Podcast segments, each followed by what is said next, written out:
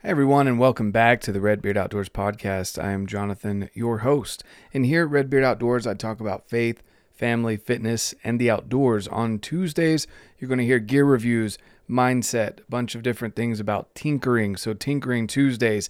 And then Saturdays, like today, we have outstanding individuals on the podcast that have excelled at something. I want to learn from them in some sort of fashion. You could be a newbie to hunting or outdoors, and I just want to hear about your story, all the way up to people who have been in uh, the outdoors for years and years on end, and I want to learn from their experiences as well. And then sharing those experiences with you. It's a pleasure of mine to be able to meet these people, learn from them, and then share what I learn with you guys as well as you come along with me on this journey. Thank you so much. As we continue to grow the podcast, I would really appreciate it if you would leave a review wherever it is that you're listening, follow, subscribe, whatever it is the button is that you're clicking, and then go over to the YouTube channel as well, where you can watch these videos over on YouTube, watch the gear reviews, and subscribe to us over there as we do uh, giveaways over there as well, and uh, other things that we've got going on. So look forward to having you along for the journey. But today, guys, we have an outstanding guest. His name is Brad, and he is with Argali. If you haven't seen Argali gear, guys, what are you doing? Argali makes some outstanding tents. They make teepee style shelters. They make nests for the inside if you don't want to deal with bugs. They make knives. They make other lightweight gear. And you're going to hear more about that from Brad. I'm going to let him talk more about that. But guys, you will want to listen in to this. And before we get into that conversation, I just wanted to give a shout out to 1st Phorm Outdoors. They're an amazing partner of the show. I absolutely love working with 1st Phorm and 1st Phorm Outdoors. Guys, we want you in the community. The link is down below for the Facebook group. I definitely want you in on there's tons of things going on between challenges and giveaways and November knockdown challenge will be coming up here in no time. But basically, 1st Phorm is just an amazing community and we also happen to sell supplements. But guys, it's all about getting better, being at our best and getting outdoors as much as possible, living our best lives, living happier, healthier, and more successful lives. So that's what we're all about. Give it a look down there. Let them know Redbeard sent you when you join the group. And uh, if you have any questions about any kind of supplementation from, we've got protein sticks, which are basically jerky sticks, great snacks on the mountain, to protein, uh, post workout, greens, multivitamin, etc. Let me know more than happy to chat with you. Shoot me a message, send me an email, whatever you prefer, and I'd love to talk with you on the matter. So, with that being said, let's jump into the conversation here with Brad from Argali. And trust me, you guys are going to want to hear what he has to say about his adventure and the gear that he has created. I'm stoked to be running one of their shelters this upcoming hunt, and you should check it out too. Here we go with Brad. All right, everybody, welcome back to the Redbeard Outdoors podcast. I have an amazing guest here for you guys. His name is Brad Brooks. He is the co founder and CEO of Argali. Uh, you guys, if you're interested in anything outdoorsy with tents, knives, and, and other things along those lines, you've probably seen Argali's stuff. And so I wanted to get Brad on here to kind of discuss his journey and what he's done because, one, creating a company is a big deal. Um, I'm always I guess, interested in people's mindset on how that happened and different stories and learning from them. But also, of course, in the outdoors industry where there's so many tent companies, there's so many shelter companies, and you've found a way to be successful. That's always interesting to me as well. So, uh, with that being said, Brad, uh, who are you for those that don't know who you are? And uh, just in a nutshell, who are you? Uh, well, um, first of all, thanks for having me on. Um, I'm just a guy who really likes to hunt and does uh, tries to do it as much as I possibly can. And we make gear for for people like me and other people that just really want the best product out there. Um, so yeah, I do a lot of things, wear a lot of hats, but that might be the easiest synopsis I can give for people yeah. that don't know me. No, for sure. And then I guess another question with that is how do you manage now that you've found a way to create a gear company, how how do you manage your time between hunting because you love hunting and now that you're in the industry, you know, everyone wants your attention right around hunting season. Uh, so how, how do you do that? I have a really good team of people who keep our operations our operation running. It's a team effort. So it's not easy to do all the things and also find the time that I want to go outside, but it's not really an option for me. I I am a passionate uh, hunter, bow hunter, rifle hunter, whatever, and I've always said that the minute that this whole company becomes not fun is the minute that I get out of the business. So I'm very I've been very intentional about creating a company with a culture and a team that allows me to have the space I need when I want to go hunting. Um, and uh, yeah, I, I think the other thing is I just have to be very very disciplined with my time. So it's um, but it's a constant battle. battle gets harder every single year as we as we've grown. But it's just to be honest with you, my sanity is directly tied to my time outside and wild places. So it's I just feel like I don't really have an option other than to, to do uh, to go on hunt, hunts and to be outside as much as I, I can. And I do prioritize it in my life. And I've also, you know, that is one of the nice thing about having your own company is you can make decisions about how you're going to prioritize your time. Exactly. No, that's amazing. And and it's cool that you bring up that you've got a good team because you don't have it all on your shoulders. Obviously, it's it's your company, uh, but building that team is huge. And for people that that are successful, but at the same time are able to go out and enjoy still their passions, like you with hunting and getting outside and living what you're creating gear for. Uh, that's you know having a good team is is is key. It's not easy to find good people you can trust, so you're not stressing while you're up on the mountain. Uh, but at the same time, once you do find that team, that's it's a great experience. So that's awesome. Kudos to you.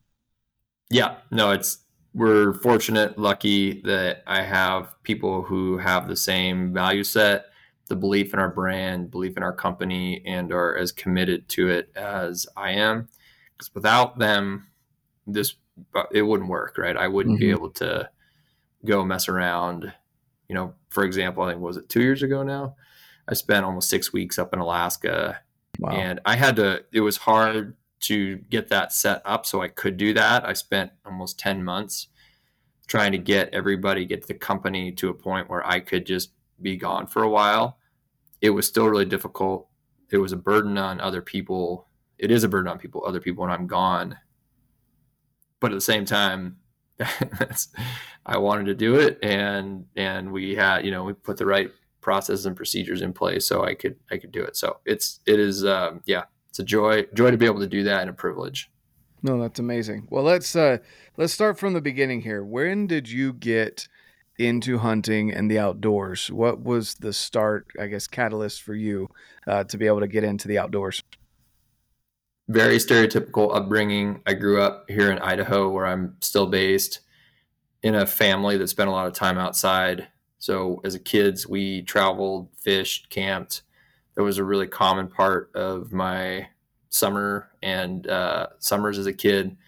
My dad is from Wisconsin. He's sort of your stereotypical Midwestern hunter in all the the best of ways, and so we spent we would we would hunt big game uh, a bit as a kid, but it wasn't all the time. You know, we'd spend a week here or there. I'm you know you would I would get pulled out of school to go elk and deer hunting for a week, which was always one of the highlights of my year.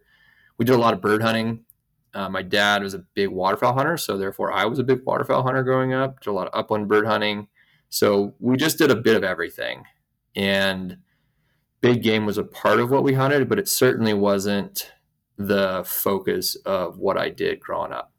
Uh, but certainly just spent lots and lots of time outside, and it wasn't until I became a little older where I really found that that was the thing that I really liked doing the most, and uh, kind of just started doing more of it on my own. Um, I still like all all the way through college. I still bird hunted quite a bit. Um, I had a I got a German short hair when I was a junior in college, and spent a lot of time chukar hunting uh, with her, which was a lot of fun. I also played sports in college uh, in the fall. Um, I was a soccer player, which didn't leave a lot of time for big game hunting when I was in school. I think one of the things that did for me though was when I got out of school I felt like I was I wasn't good enough to go pro, uh, and I I got to this point where I missed hunting so much. I felt like I had spent four years just focused on school and sports that it was I kind of went wild with big game hunting. That's really when I started backpack hunting, and at the time I ha- I knew zero people that that backpack hunted at all. It wasn't a thing that I was even aware of other people did. It was something that I did just because I liked being in wild country. I liked backpacking. And it seemed like a natural way for me to sort of get into some country where, where I was, wasn't going to run into other hunters. And so that was really the beginning of the style of hunting that I do a lot of today. And I think is really common and popular. Like when I say I got into backpack hunting, like now it's like, who doesn't backpack hunt in the West? Everybody does or not everybody, but a lot of people do. But back then, I, I genuinely didn't know anybody that was doing it. There were people hmm. that were doing it, but there wasn't a culture of backpack hunters. There wasn't a culture of backpack hunting on social media. It just didn't exist. So it felt like I was just doing this thing where simultaneously there were other people doing it. But those those early days of backpack hunting were really formative in sort of solidifying the style and way in which I liked hunting and also helped sort of confirm the type of hunting that I really like doing the most. No, that definitely makes sense to me. Um, you know, it's a it, that's a that's a big deal that people. I feel like a lot of people don't quite understand the impact that parents have on their kids. Uh, you know, that's the fact that you know you say a typical upbringing, but honestly, nowadays I don't know if it's so typical uh, mm. to be able to get get your kids out there. And I I grew up the same way in North Carolina. I loved uh, father son campouts. We'd go to the Boy Scout camps. I was in Boy Scouts, and we were always outside fishing, doing stuff whenever we could. Uh, and so that was ingrained in me. But I do feel like there's a lot of people, especially if you get into a workplace where it's an office setting, they just go home and they kind of want to tune out and watch Netflix and do whatever. And their kids see that and they grow up and forget, especially here in well, you're in Idaho, I'm in Utah. We have some amazing country to be able to explore, and uh, and you're not going to find that on the TV screen. And so, you know, mm. as parents, that's such a big thing for me that I want to get the kids outside as much as possible, even if it is just to the park today. I want to get them outside because they need to understand they feel better, uh, they enjoy it, they make friends. They, there's so many positives to getting outside. So I love that that your dad uh, incorporated that. Um, but definitely, definitely got to keep that you know pass it forward if you want to put it that way. And, oh, and yeah, I'm uh, I have two kids, two little girls, and do the same thing. And maybe uh, I, I when I said like stereotypical, I meant like it's stereotypical for a lot of uh, maybe a lot of other uh, people that hunt is they sort mm. of were passed on tradition from from their parents or their family members in some way. But yeah, I don't I don't think it's the amount of time that I spent as a kid outside is probably not that common uh, when you compare it to the rest of the American population. Yep. But it was really, like I said, it was just really um, important for I think who I am today, and I may not even understand how important it is, but I know that you know being outside is just a really key integral part of my mental sanity and mental health, and it probably does stem from my childhood in some way. Um, there's probably also something just innate in humans about our need and desire to be outside and not in an office like you and I oh, are yeah. both right now. Uh, yeah, right. so exactly. I, I'm blessed to be able to work from home, so I can I can just take my kids out whenever I whenever I've got time. But yeah, no, I I understand, man. If I could, you know, my office would be. Uh, we where were we at? Oh, we're at my um my brother in law's house the other day, and they just redid their deck. And man, I walked out there and I told my wife, I'm like, if we do this to our deck, I will never come inside. Like I will yeah. roll a sleeping mat out. Like it's gorgeous. I'll work out there, like just amazing. And uh, man, it's just something that I, I think each and every one of us have inside of us. And sometimes it takes a little bit to awaken that if, it, it's been I don't know, not encouraged as a kid, and then you grew up, became an adult, and you sit at a desk, watch TV, do all those things, um, you forget how amazing it is to get out there and, and adventure and the the views you can see that even the best cameras in the world can't capture. You know, when you get up on some of these mountaintops, or uh, you know, just the calm, crisp morning on a fall morning, and you get up there and you just see the sunrise, and like there's so many things in the outdoors that that get lost in uh, the shuffle of of day to day. So um, anyway, I I love that. I love that you grew up that way, and uh, and that your dad would take you out of school. Um, yes, I do encourage that. I'm yeah. not saying not to encourage that. I, I do. Uh, I, I love that. So um, that's amazing. So then you got, you know, you got into backpacking. You, you came out west, um, grew up out here, and then uh, you know what? I guess what got you started towards this idea of creating Argali, and then uh, for people out there that don't know, like you should look up Argali for sure because you've got an amazing system that I like with the shelter system. But I guess first, where did Argali come from? What did that start with? Yeah, good question. Um, so let's see. So grew up here, like I mentioned, started uh, after college, like really started doing this this adventure hunting thing, and just fell in love with it. And it became, I became obsessed with it. Not obsessed, you know. Again, like I didn't have social media at the time. Like mm-hmm. there was no company. I wasn't. I was just doing it because I loved it, and I was trying to do as much of it as I possibly could. And so that was that was my life, right? I was just like into this thing, and I had this friend Jason who was a filmmaker, and he moved away to Missoula to go to film school. He came back to Boise, and we were catching up, having a beer one night when he got back into town, and I had this idea while we were sitting there because we were talking about hunting media, and I was just telling him like I, I really at the time there wasn't a whole lot of hunting media that I, I really related with. Most hunting media was on the Sportsman's Channel. Um, MeatEater was around. That was really the only thing that I really enjoyed that was on like the Sportsman's Channel. Most of it was just completely unrelatable to me mm. because it was it just wasn't something that I could connect with. It was all about how big was that animal. It wasn't hmm. about mm. like spending time in these incredible wild places. And I I innately know and knew then and know now that most hunters, like if you hunt, even if you don't hunt, if you fish, if you just spend out t- uh, time outside, there's prob there are probably one or two places that are really memorable for you, important to you for, for for whatever reason. Maybe you spent time there with your parents growing up. Maybe it's just a beautiful place that really speaks to you. But if I ask you you know, to close your eyes and go to your happy place. You're going to go to a place that, that you connect with, and that's a place you connect with. Maybe you killed a big animal there. That's an that's an action or a thing that happened to you, but the place is really what mattered. And so we had this idea to while we're sitting there uh, to create a film that was really focused on the value and importance of place. And that night, we just decided we should make a film I'm not a filmmaker. I don't have a background in filmmaking, but he did. But I also felt like I understood the story. Like I had a really clear vision of the story I wanted to tell. So we made this film called Chasing Ridgelines that was about my brother and I and my older brother and I.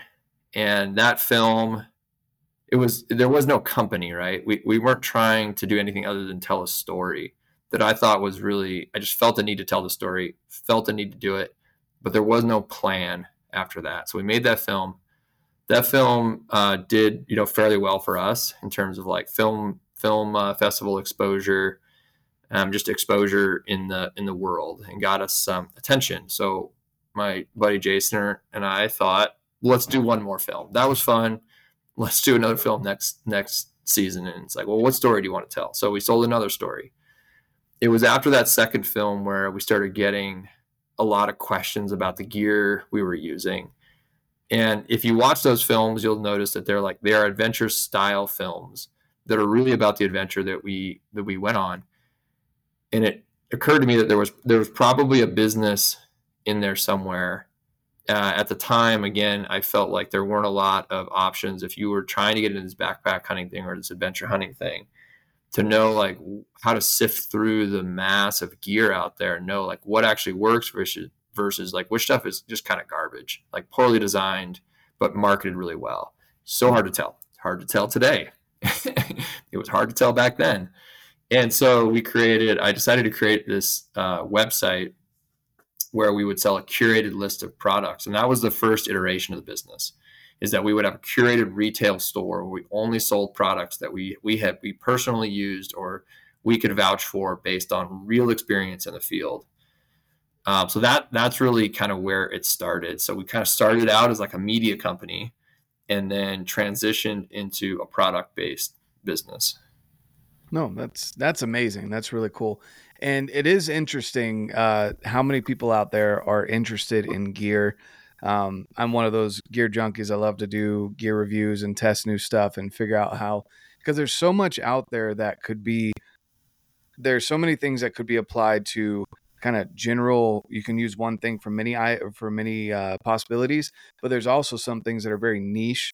Uh, you know, certain knives or things like that that you maybe not you're not going to use in the kitchen but you're going to use to backpack hunt but you may not also use it for you know camp hunting like from the truck uh, because you maybe want to have your duty knife there so there's so many different things that you can go down the, the rabbit hole with and I, I love that you guys started with first telling a story and then recognizing that there was this idea or need for uh, answering questions on gear and then on top of that you didn't just start selling whatever. Like you use you sold what you believed in, which obviously you're not trying to hit every single person on the market because there's some stuff that you're going to use that I may not use, right? But people trusted your opinions. They saw that you guys went out and did it through your storytelling and your videos and media and uh and then from there, I mean, that's awesome that it just took off. Yeah. It's I mean, we've transitioned a number of times as a business, right? So like the and I don't know how much you want to get into that, but like that was the that was the first iteration of our of our business, and it's it's transformed a number of times since then. We've had a lot of dead ends and and done some things that didn't work. We've done some things that have worked. Um, it took us a while to figure out who we were as a brand, as a company. But at the core of it was always this idea that we are, we're just people that, like I said in the intro, I'm just a guy who likes to hunt and I try and do a lot of it. I like adventure hunting.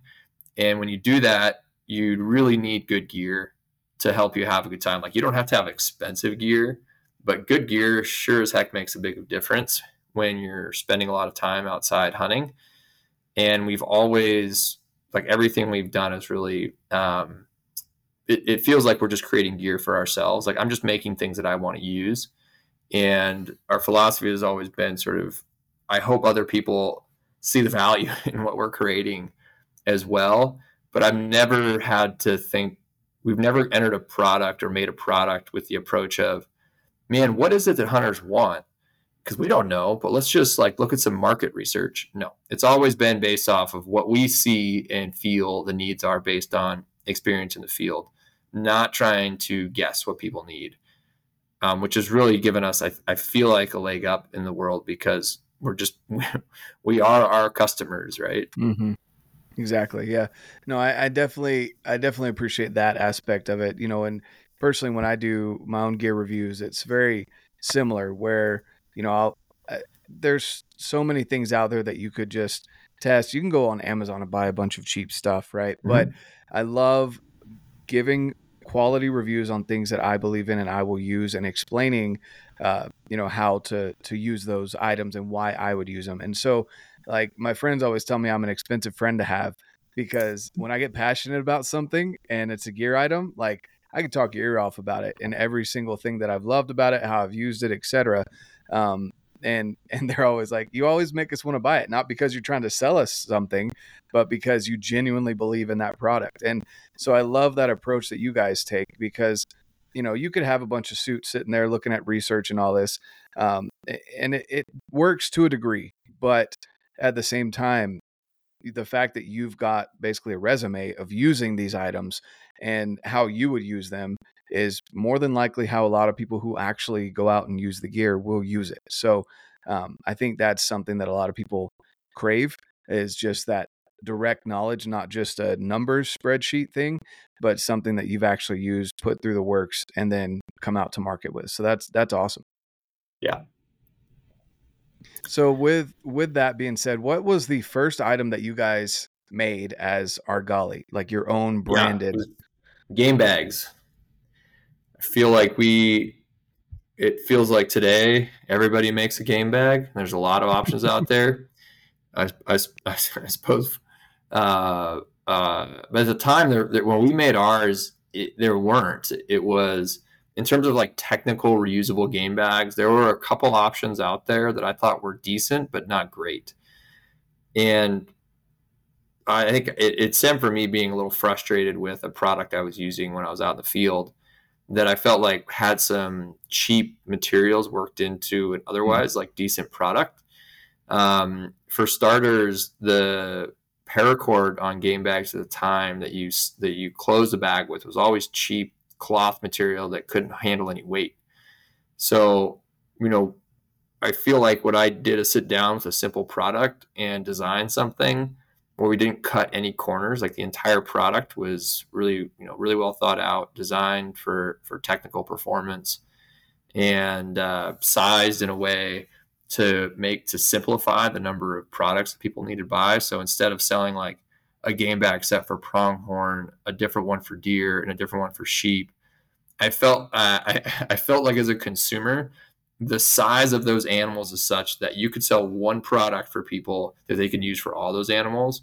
And that's just like it it reduces the number of stuff people need to buy first of all which is an honest to me it's like an honest relationship with our customers. I mean like i could make you a branded pronghorn game bag set but you don't need it. I could or we could just make you you know one game bag set that works for any deer size game any of them. And and not try and just market a product just because we can sell it. Uh, that would annoy me as a consumer. Um, and so it, it, allowed us to, I think, create a real honest relationship up front with our, our uh, customers. So we um, brought that, uh, I say, you know, like to say we brought technical design to game bags and it did really well for us early on. Um, surprised me that we sold, we sold out of our first run of game bags in a couple of weeks. So we made some, and it's not like we made a you know a million of them, but we made a number that I thought was more than we could sell, and we sold out of them right away. And that shocked me, surprised me, made me happy, but also made me sad because I underestimated what we could do. But we were a new company making a new product as a company that had never made anything before, so it felt like a huge gamble. And I used you know, we my wife and I used our savings to to to fund that. So it felt like we were putting a lot of our money on the line, and we were to do that. Um, you know, since then I've I've put a lot more money of our own money into our company, but um, that first time I think was the scariest.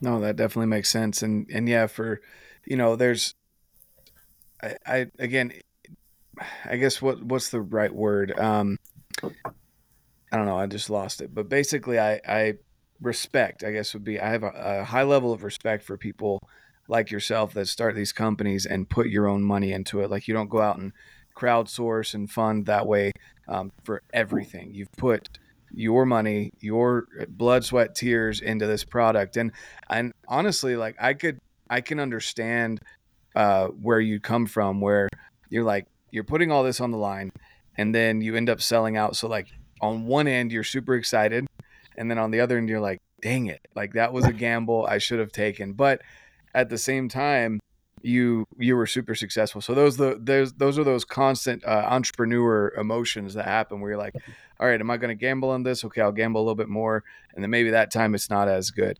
Uh, but then the other times where you're like, oh, I'm going to be more conservative, and then it like blows you out of the water. So there's always those moments, and that's that's uh, that's cool to to hear. So you're right, game bags. There's so many of them again saturated in the market, but uh, the fact that you looked at and you were like, these are ones that we've used, and let's make them better.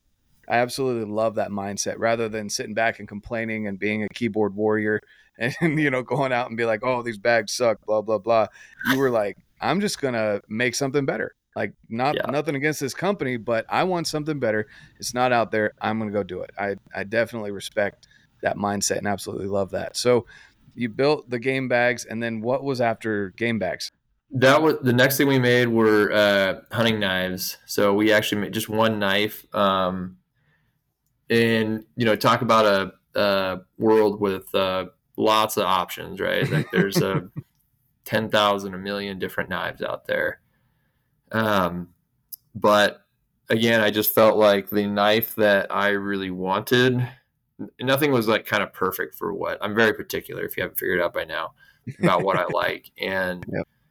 it just felt like there were a lot of really good options, but not a lot of great options out there for hunting specifically. Um, and so, and mostly what I was trying to figure out is how to create the right shape and design of a knife that also had the right angle, you know, bevel angle that was really focused in on creating a, a functional hunting tool at the right weight. And that was our carbon knife was the first knife um, I ever designed, we ever made. And it still has like, I'd say like, you know, a cult following. There are people that love that knife so much. And uh, I love it still.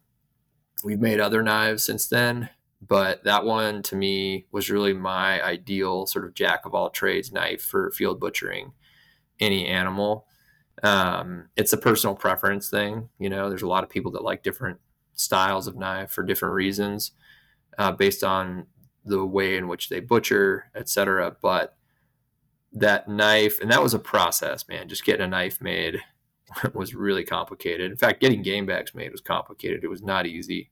Lots of headaches. Um, uh, almost, you know, the game, game bags. While I was making that knife, we were making more more game bags. We had a we had a bad sewing batch of game bags at the time that that damn near sank us because, because we had yeah it was like a it's just like manufacturing problems. Um, you're going to go through them at some point if you make a physical product. Nothing is going to be perfect. Um, it happens to everybody, but at the time it felt like it was just going to sink us because I care so much about quality I care about our customer experience so much that while I was working on that knife, we had this game bag issue come up, and it was like, all right, maybe this is the end. Maybe this is the end of us because I have to like give all these people like the right proper product, which means I'm gonna have to fund that. You know, we're gonna have to fund that mm-hmm. out of hmm. the company's budget. Um, so, anyways, but yeah, so the carbon knife was the was the first knife we made. Pardon the brief interruption here, guys, but I want to give a quick shout out to the partners of the show. Guys, I have some amazing partners. Absolutely love working with the companies that I get to work with and in turn provide discounts to you so you can get the best gear in your hands possible. So here we go. 1st Phorm, guys. 1st Phorm and 1st Phorm Outdoors. Absolutely love the brand. Again, best supplements on the market. For me, things that are going to stick out while I'm training off season is that post workout stack, the greens, the micro factor, which is the multivitamin, and more. And on top of that, when I'm up in the mountain, guys, I'm going to want to have the protein sticks, which are basically jerky sticks, 20 grams of protein per jerky stick. It is outrageous and awesome. Plus, I'm going to be using that post workout stack up in the mountains and taking my greens because you know we don't get enough good food while we're up on the mountain. So that is 1st Phorm Outdoors. We also got Alpenfuel and Heather's Choice, my go to meals for the backcountry. Guys, check out the codes down below as you're placing those orders. Black Ovis, code Redbeard10, save some money. Go grab your last minute gear, guys. Hurry up and grab it before it goes so fast as everyone else is uh, procrastinating and getting their gear last minute. Ollin digiscoping, best digiscoping on the market. That Bino adapter will be released here very shortly. And guys, it is exciting to have the Bino adapter, the spotting scope adapter, be able to get the footage that you want and be able to share it with your loved ones when you get back. Initial Ascent, code Redbeard, save some money on your pack. Guys, best pack on the market as far as carrying weight is concerned. And it just looks good. Plus, it's got a, guy with an orange beard on it. So come on. A3 Archery bowstrings, Kryptek, Kestrel glassing systems, Quattro archery stabilizers, Dark Energy, GoRuck, Sheep Feet, My Medic, Affect Beard Oil, Muley Freak Bino Harness, and Bow Hunters United. And of course, Joybees. Got to have those Joybees, guys. Uh, better than Crocs, in my opinion. And you can get them in Kryptek. So just look awesome. All right, guys. With that being said, if you have any questions about any of those companies listed, send me an email or shoot me a message on Instagram. Be more than happy to chat with you. Now let's get back to the conversation with Brad and Argali. Yeah, so I'm looking at the site right now. So we've got the carbon knife, which is more of that. It's got a good belly on it, but it's uh, a little bit more slender. mm-hmm. and then um, it's you know skeletonized handle. Is that G10 on the handles? Yeah, it's textured G10 okay. on there. Yep. Awesome. Awesome. Yep. Yeah, that's always good for, especially when you get uh, blood on your hands or your gloves, whatever you're using. It gets a little slick. Um, yeah, and, and we then, made that so it has like a long, skinny blade that has a mm-hmm. curvature. You know, curvature from the handle, from the from the back of the handle all the way to the tip of the tip of the um, cutting area, and mm-hmm. that really that curvature on the top combined with the belly on the bottom give you this really nice hand feel that is mm-hmm. kind of good at everything. So whether you're like skinning, deboning, um, uh, whatever you're doing to feel butcher an animal, you've got complete control of that knife. Um, you've got a lot of real estate on the cutting surface, a long runway there, which you know when you spread out the use of your knife over a longer area, that knife will tend to feel like it's staying sharper a lot longer mm-hmm. because you're spreading out the use over that cutting surface, right? um, instead of concentrating it. Some knife shapes are designed such that you end up using a very small percentage of mm-hmm. the cutting surface a lot more. So it feels like your knife dulls out a lot a lot quicker. Um, so this is where like the art of knife design comes in, figuring out how to create a cutting surface where you're truly spreading out the use of the knife over the over that entire uh, real estate frontage that um, uh, that is the cutting surface of the blade.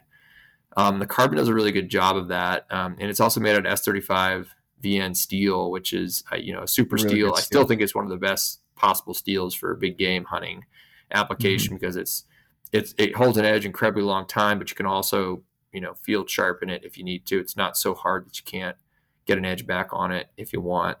So it's a it it, it is a um, kind of a jack of all trades knife. Um, it kind of surprised me when I was maybe a year or two ago I had a sheep guide up in Alaska reach out and uh, talk, tell me that you know he he's been using it for years and and uh, well since we came out with it, and he told me that like yeah man, there's a bunch of sheep guys love this knife, and I was like really? I had no. It's like one of those things I had no idea, no hmm. idea it was a thing, but it it um, just kind of speaks to the I guess the for whatever reason the product works well and gain, has gained a reputation because the weight, the shape, and the functionality of it um, in certain places, and still that still persists to this day.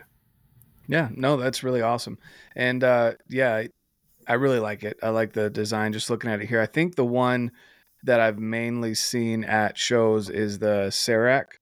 Yeah. Um, is that how you pronounce it? That's you nailed it.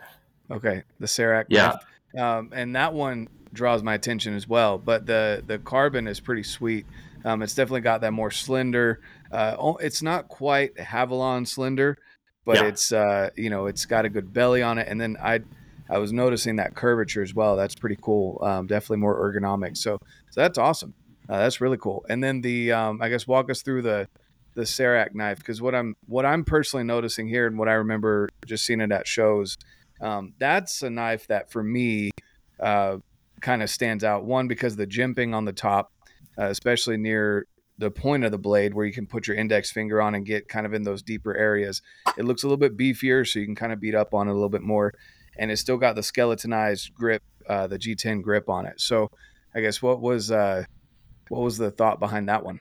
Yeah, you just you just nailed it. So like I, we got feedback after came out the carbon that some people were like, I just like a deeper belly. You know, they're like, I, I like more of a skinning style blade, and I'm, you know, I, I don't, I'm never going to create a product just to have have another mm-hmm. product if it doesn't add some value or solve some problem. So um, we started working on the Serac. I wanted something that had exactly like what you just described, like a little deeper belly to it for people that preferred that shape. But I didn't want to just have like a skinning knife. I want wanted knives to be do it all knives for hunting.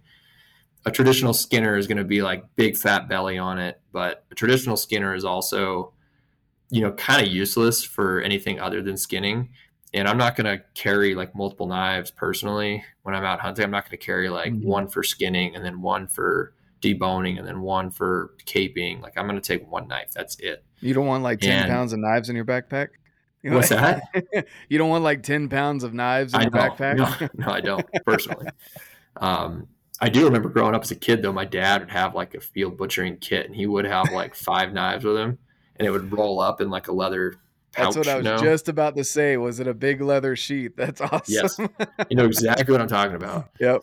Um, so yeah, that was the, that was the so the Serac was created to sort of salt to to be that middle of the road skinning style blade that is still has that modified drop point on it on the tip, so you can still do all the fine detail work you need. You can still debone.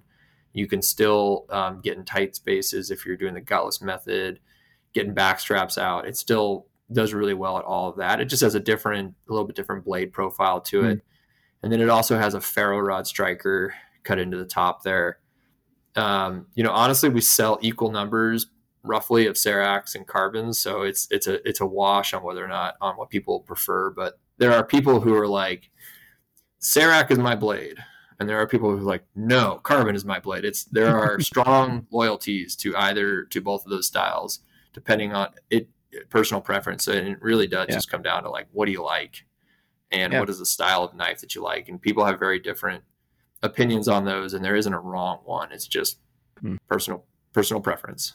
Yeah, no, for sure. The uh, yeah, I, I would definitely be in the Serac group. Um, but the, I also agree that there's so many different knives for different purposes. Again, going back to kind of what I was saying at the beginning there, there's there's a good knife for everything, but you also don't want to be that guy that's carrying that leather sheath around with you know ten different knives. Uh, it comes in handy when your buddies forget theirs and you're they're coming to help you clean an animal or something like that. But uh, it, it, can it can cause some weight in your pack.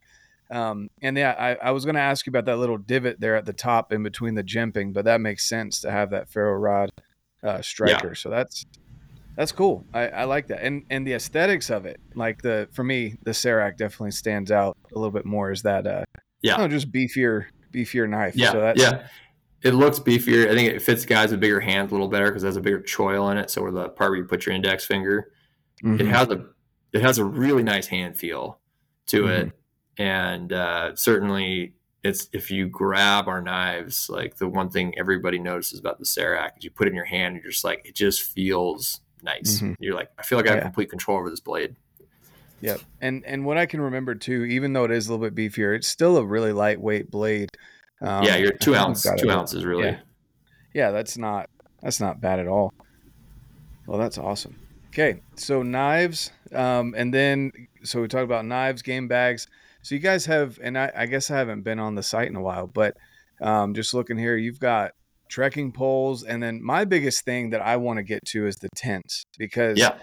again, all of these items. I mean, you guys have come into the market and you're making items that I'm going to keep addressing this this way, but a saturated market because it really is. The outdoor industry, there's so, there's everything from the cheap Walmart tents all the way up to the most expensive tents that you can find that weigh less than a feather and cost you two grand. You know, there's and everything in between. So there there's so many tents out there and shelters.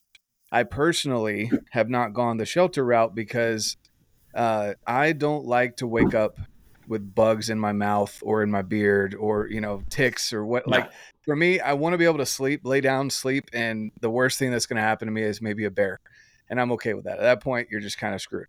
Um, but I don't want to deal with bugs while I'm sleeping. So what stood out to me is your tents are dual purpose. So they are you can have them as a shelter, a hot shelter, or you can purchase the insert which and I'm just noticing here you've got even half inserts. So that's awesome. So walk me through your I guess you've got the Rincon and the uh, you've even got a one person tent. Okay, walk me through your tents.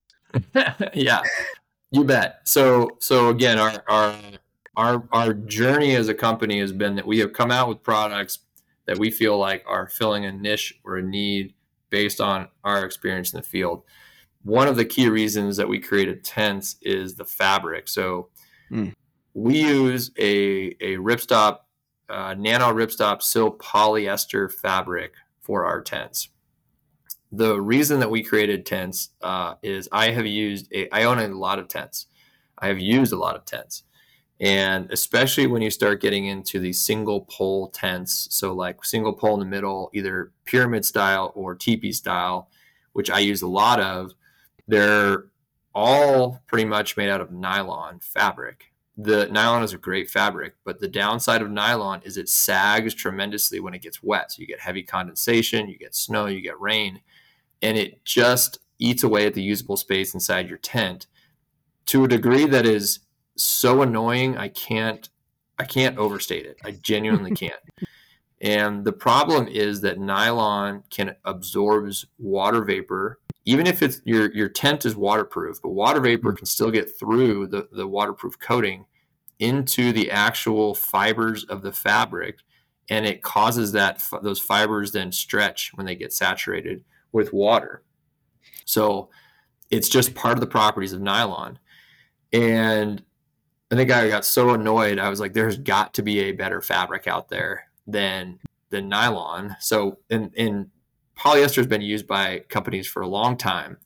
It's it, it there are cheap polyesters and there are cheap nylons, and there are many companies like Walmart tents, for example, or tents that you can get at Walmart that would use like a cheap polyester.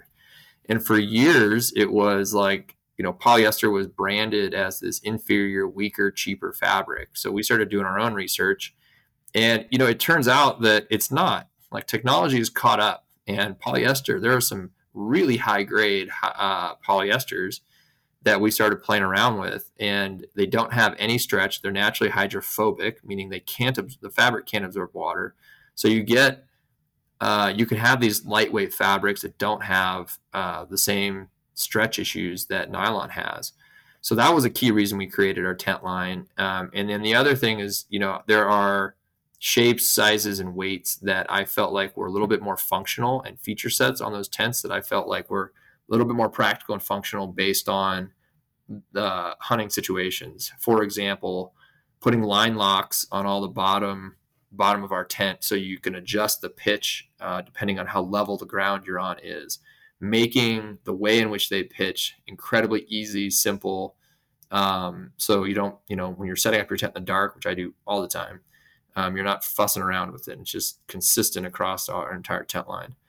So we launched last year a two and a four person tent, our Rincon 2P and our Absaroka 4P, which are pyramid style tents. And then this year we launched our Owyhee 1P tent. And I've got more coming out next year, but that's what we've got in our tent line right now.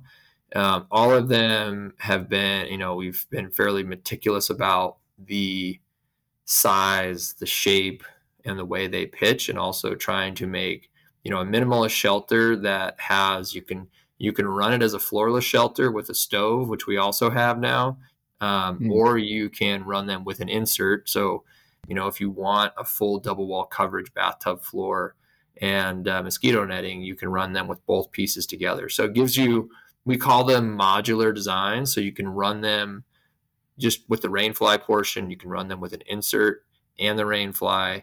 You've got options as a uh, as a user and a consumer based on what you're doing and the time of year. So, like during summer scouting season, I'm going to take an insert because mosquitoes and bugs are an issue. During hunting season, I pretty much only use go floorless. Um, just just the way I why I like to do it. Mm-hmm. Um, but most people carry both pieces throughout the year. That's um, so it gives you some options. But yeah, that's our that's kind of the genesis of our tent line. No, that's amazing. And uh, I know we're we're coming up here on a you've got a hard stop because you're a busy man and wear all the hats. So, uh, but I, I I definitely wanted to just say, guys, like people out there listening, if you haven't heard of Argali, first off, where you been? But second off, uh, go check them out. And uh, I really do love the tents. I love the idea. And like I said, for me personally, I like that's why I've stayed away from shelters. Is in cold weather season, I'd be okay with it because obviously you want the heat. Um, haven't delved into that 100% yet, but for warmer weather, definitely prefer to have that insert. And I love that you can do both.